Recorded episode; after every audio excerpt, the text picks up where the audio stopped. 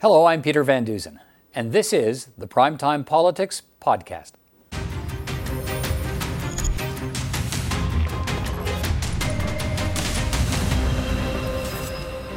Hello, I'm Martin Stinger, and this is Primetime Politics on CPAC. On the program tonight, we will look at the coming days of the Trudeau minority government. The father of the Reform Party, the last protest movement out of Western Canada, Preston Manning, will talk about the challenges facing the Prime Minister, as well as Conservative leader Andrew Scheer. And our journalists will be in to look at the new political landscape and how the minority Liberal government will govern with no seats in Alberta and Saskatchewan, and where the party leaders stand. But we start tonight with some news about one of Justin Trudeau's cabinet ministers, Jim Carr, the Minister of International Trade Diversification, who has just been diagnosed with a form of cancer. The Liberal MP was just re-elected in his Winnipeg South Centre riding. He sent out a notice today that after having felt flu-like symptoms in the final days of the campaign, blood work was done by his doctors, and it's revealed that he's suffering from multiple myeloma, a form of blood cancer. Mr. Carr is currently undergoing kidney dialysis and chemotherapy.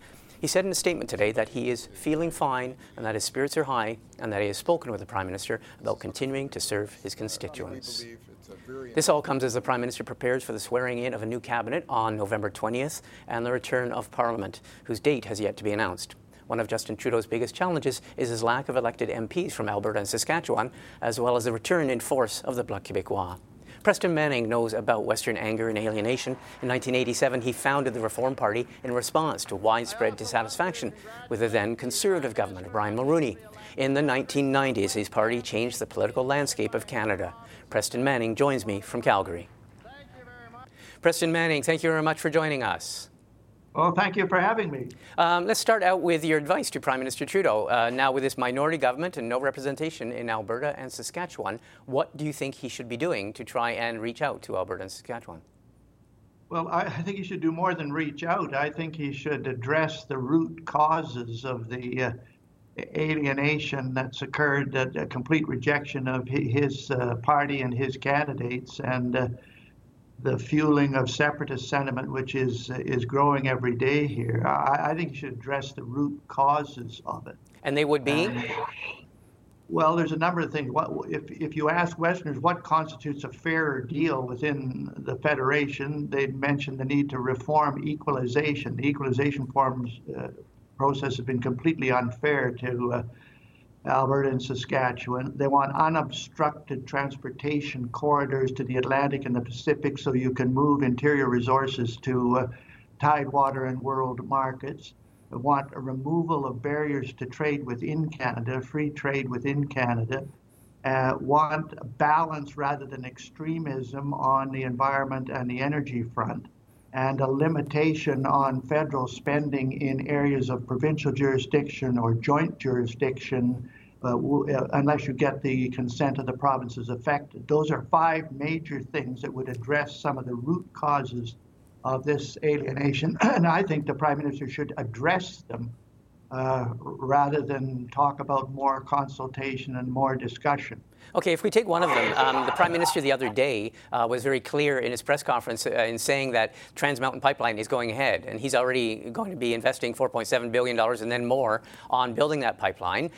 Does that not satisfy the West in terms of one of those basic conditions? No, the fact that he would even think that would satisfy the West indicates how much out of touch he is. Trans Mountain should have been built years ago, and the fact that maybe they're getting around to it now, that hardly addresses the problem. I understand there's been international investors at some of these meetings where the pipeliners are trying to attract investment to Canada, and one of them got up at that meeting and mocked the concept of TransCanada. He said, TransCanada Pipeline, Trans Mountain Pipeline. You Canadians can't trans anything. You can't build pipelines or infrastructure across your provincial boundaries. The Chinese can build infrastructure across 10 countries, and you can't even build infrastructure across 10 provinces within the same country. Okay, that's the situation that he's coping with. And sure, of course, Trans Mountain should go ahead, but it should have gone ahead years ago. That won't begin to address the alienation or the feeling that he is out of touch. In terms of a solution, in terms of who he might be naming as an interlocutor, because as you know, he will have no ministers from the West. Does that help? I mean, any advice in terms of how he could get people who have credibility on the ground? First of all, if you want to find out someone who represents the West and has an elected mandate to do it, talk to Jason Kenney and Scott Moe.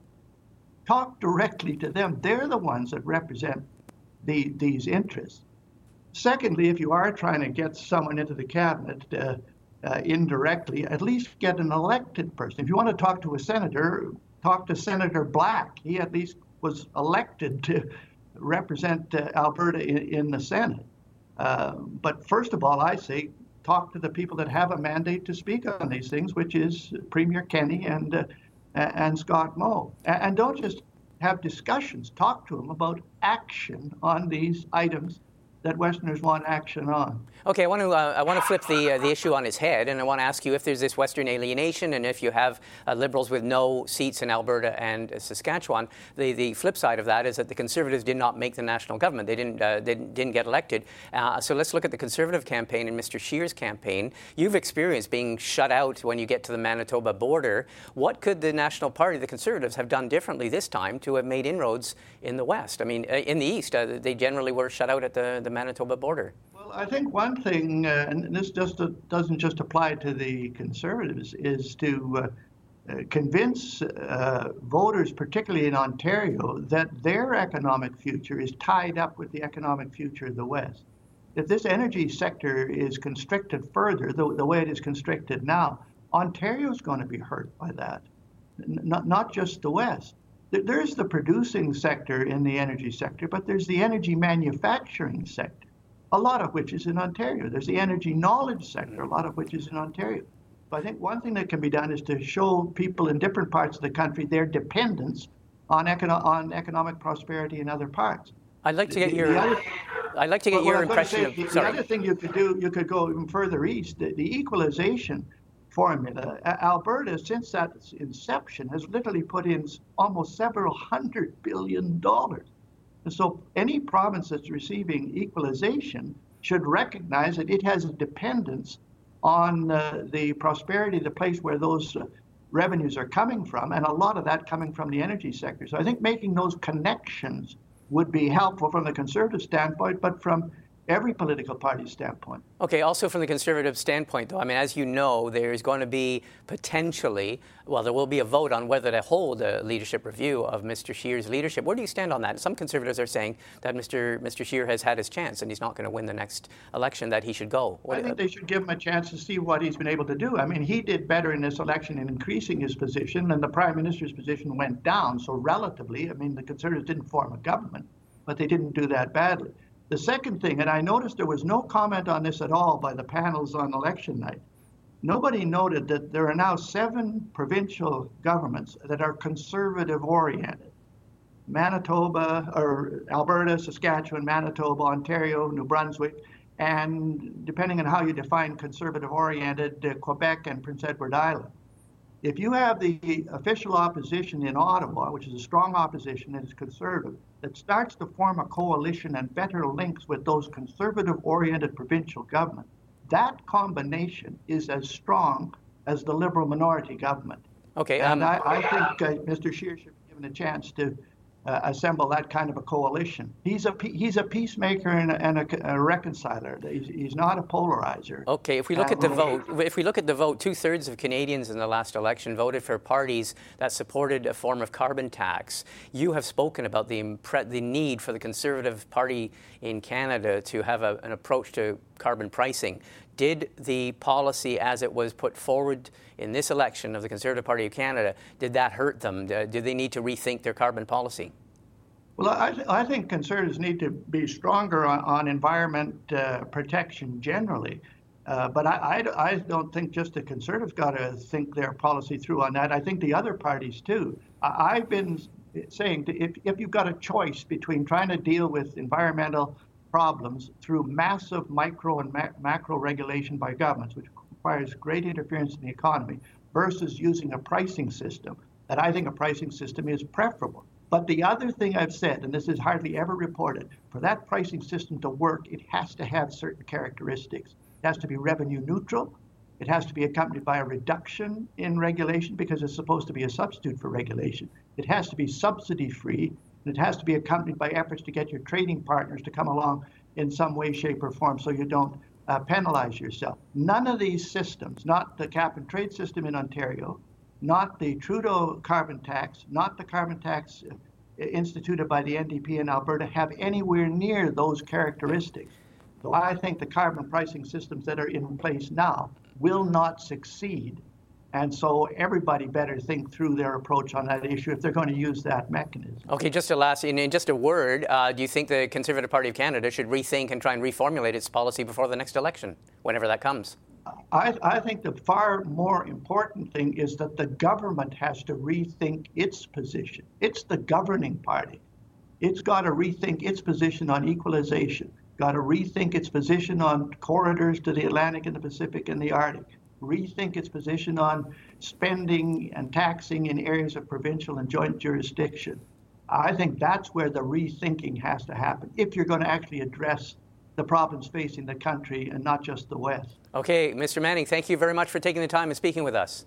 Okay, thank you.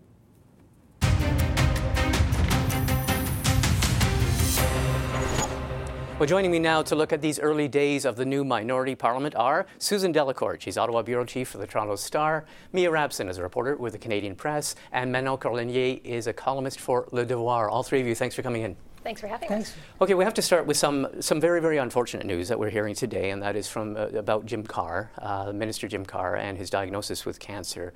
I wanted to start by getting your reaction and putting it maybe in a personal and a political context. I'll start with you, Mia, because you've dealt with Mr. Carr many times over the last years, and especially working in previous years with the Winnipeg Free Press. Your reactions? I was stunned today, very, very sad. I mean, I've known him for many, many years, but I think the entire Liberal caucus, his staff, I mean, what a absolute devastating turn of events for them to come in, to win a seat again, coming back in, and then all of a sudden to be told that you're facing a life-threatening illness. So, you know, my heart goes out to them, and our thoughts are with him, and he's a fighter, and hopefully we see him back on the Hill soon. Yeah, and obviously we all wish him the best of luck as well. Susan, I mean, there's also the larger context, too, about what this does to the team right now. It's a very difficult time and a difficult development. Yeah, it's not been an easy week for Liberals west of Ontario. And it's funny, you know, the Liberals were already feeling very sad about the loss of Ralph Goodale, you know, that because, no offense to the younger folks, and no intent to be ageist, but the Jim Carr and Ralph Goodale are the senior voices. People often went to them for calm, you know, everybody, and I think everybody wants to stay calm right now too. Mm-hmm. So I think I hope he gets better very soon. I hope to see him back, and I'm gonna count on that. I wish him well too, but I think in the context of a Liberal Party that was already very sad about Ralph Goodale, this is also very sad. Yeah, Manon, I mean, obviously the larger context, too, is that this opens up the larger discussion, too, about cabinet making and one of the big challenges that the Prime Minister is going to have. First of all, well, he also has two people who are dealing with health issues, right, in Dominique Leblanc on election day. Yeah. Dominique Leblanc was in a Montreal hospital still receiving treatment for his form of cancer. Yeah, so for Mr. Trudeau, it's complicated because he had to measure the workload, he will give those two person that were key in his previous cabinet, and I'm sure he wants to keep them. So we can just hope that they get better. That's for sure. And especially and for Mr. Carr, who's from the West, and for Mr. Trudeau having to quite a complex equation to resolve there. I don't think it's that's even a more complicated news for him. And you open the door to the bigger question, and that is exactly it. Now, I know this is being belabored all week long, but at the week's end, we're still asking ourselves and scratching our heads and asking, how is the Prime Minister in cabinet making? We do have a date, November 20th. He will have the swearing in of the cabinet. How does he go about trying to deal with that lack of representation in Alberta and Saskatchewan? I leave it open to you. Well, Jim Carr is actually a very big piece of that puzzle. I had heard he was the natural resources minister originally in the Trudeau cabinet, and they were talking that they needed a natural resources minister from the West. They can't pick from their multitudes of MPs in the East. They need to pick someone from the West, and a lot of people were pointing at him as possibly going back into that portfolio. I don't think they can do that now because they need somebody who can actually be very hands-on right now, and he obviously can't do that. And so then they also need then to find another person from Manitoba. They have to figure out how they're going to represent Alberta and Saskatchewan. It is not as easy as it was before for Pierre Trudeau and for others to turn to the Senate to fill that void because of the way that Mr. Trudeau has handled the Senate and now wanting it to be independent. So, I mean, these are all questions that he has to ask, and there's no easy answer for him. Susan, weigh in. I mean, we're going to explore all of the options, and many of them, granted, are blue skying. I mean, we are not making the cabinet, and we are not making the rules by which Justin Trudeau will, live in terms of determining his cabinet members, or the Senate that comes up as an issue. So I will say Justin Trudeau has a more cabinet-style government than Stephen Harper did. But we should remember, too, that a lot of decisions in this government are made by the Prime Minister's office. So I would imagine over the next 4 weeks what you're going to see is them bulking up in staff from the West inside that office. I think my view is that that's why it's taking 4 weeks as opposed to 2 weeks this time, is because first they want to deal with a change of staff or fixing things. It was on caretaker function since Jerry Butts left in February. So I think they're going to be taking a whole look at the Prime Minister's staff. I would expect a huge amount of advisors from the West, and they'll be bringing in special advisors, I would most likely imagine. But how, okay, I'm going to be the devil's advocate, but how does that cut it? Because already the West obviously been saying the one or two ministers we had weren't listening to us, weren't enough, we're angry, we're voting Conservative massively. Manon, what's the magic solution?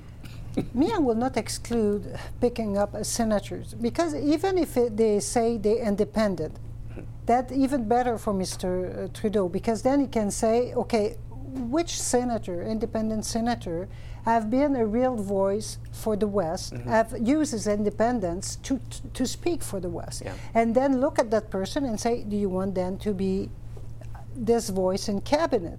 And I don't know well those senators, so I cannot pick a name and tell you, oh, maybe this one or this one. But I will not exclude the idea that maybe we'll look at who are from the West in the Senate, and that can be a team player. And as you say, you consider it not necessarily a disadvantage that it be an independent senator. No. A lot of people have focused, obviously, on the Liberals, people who are still Liberals, but they're not Liberal members of the Liberal caucus, like Grant Mitchell, who is an Alberta senator who is a Liberal. Can I toss in an idea that is totally not mine? I'll give him credit, Joel Denis, our colleague from La Presse. We were just talking about this earlier this morning, and his idea is, steal it, whatever, anybody who's watching, that the two premiers, Saskatchewan, Moe and Kenney, should hold elections for senators in their provinces, and Trudeau should commit to appoint them to cabinet, which would be an interesting idea. Well, I mean, Alberta already has had some Senate elections. They haven't been really validated because turnout's been low, and they weren't official elections. They weren't sort of recognized as such, so it's not totally out of left field or right field or whatever, west field. Kind of a cool idea. I mean, certainly it's an option for him, but he has to weigh a whole bunch of factors in who he thinks he can also trust. I mean, obviously, putting someone around the cabinet table has to be someone that this government also can have a lot of trust in. Yeah, but he needs somebody soon. Yeah. So you cannot wait for all this process to go on. That's why I think the group of the independent senator, they can look at a person that use his or her independence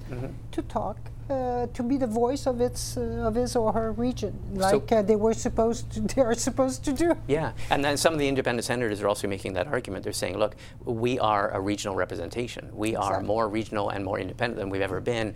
So I guess we'll know if Manon's theory is right if we start to see the telephones ringing off the hooks in the independent senators' offices. The other question, this is the week's end, and people have had 4 days already now to talk about this, but I want you to weigh in on it, and that is how you see the first weeks and months of this government playing out, and especially a minority government, how you see Justin Trudeau getting support from whom and under what conditions? If you'd asked me that question on election night, I would have had a very different answer than I will today, because on election night, all of the leaders were, I thought, thumbing their noses at the idea of cooperation. They were all giving victory speeches and said they all actually lost in this election, as far as I'm concerned. Mr. Trudeau started to show some signs of conciliation on Wednesday, I guess it was, when he had his first press conference. He said he regrets what happened in the election, he hears that Canadians have sent him a message, he knows he has to cooperate. We have not seen that from him, when in fact the most telling moment in that whole thing was when someone said, well, can you point to one time in your government when you compromised? And he couldn't, or at least he didn't, which suggests that he couldn't. So he has a big challenge ahead of him.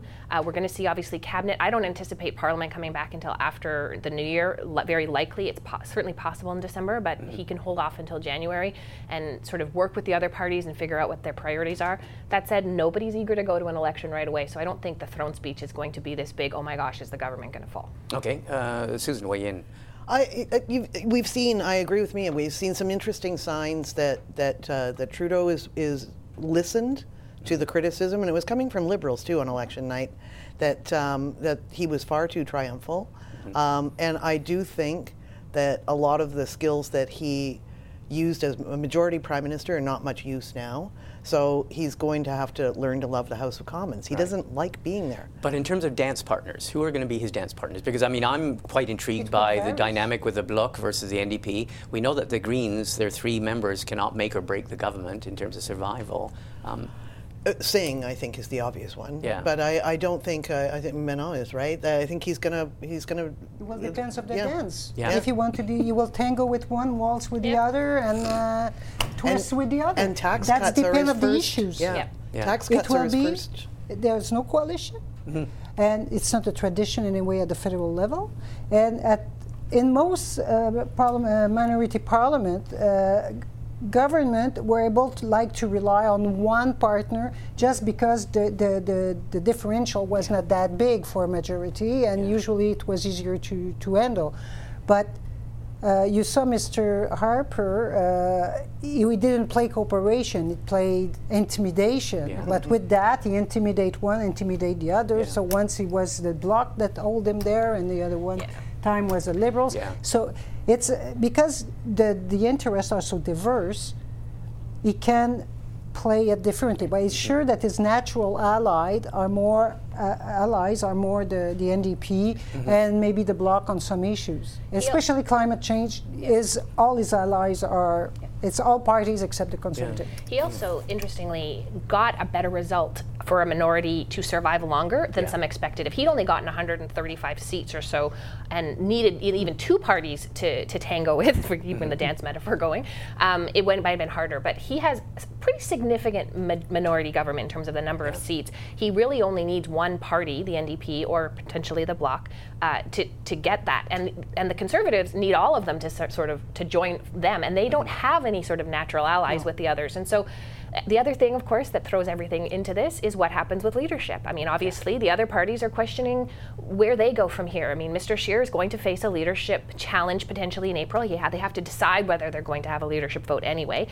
His attention is all going to be on surviving that. And so for the Conservatives right now, their focus isn't going to be about bringing government down in January or on the throne speech. They're going to be thinking about, do we keep this leader? Do we continue down this path? And the NDP, in many ways, are going to have the same question. Yeah, and we will be able to measure the spirit of cooperation of Mr. Trudeau, that if he used that context to, if he take advantage of that context to try to pass poison pills or not, because Mr. Harper did that number of times.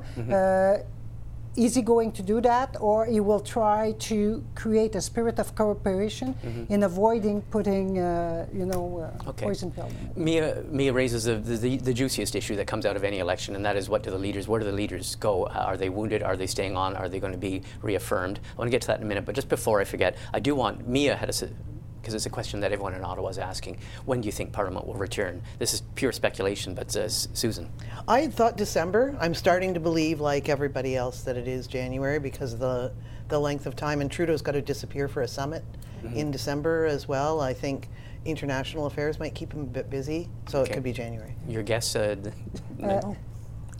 think the two hypotheses are still on.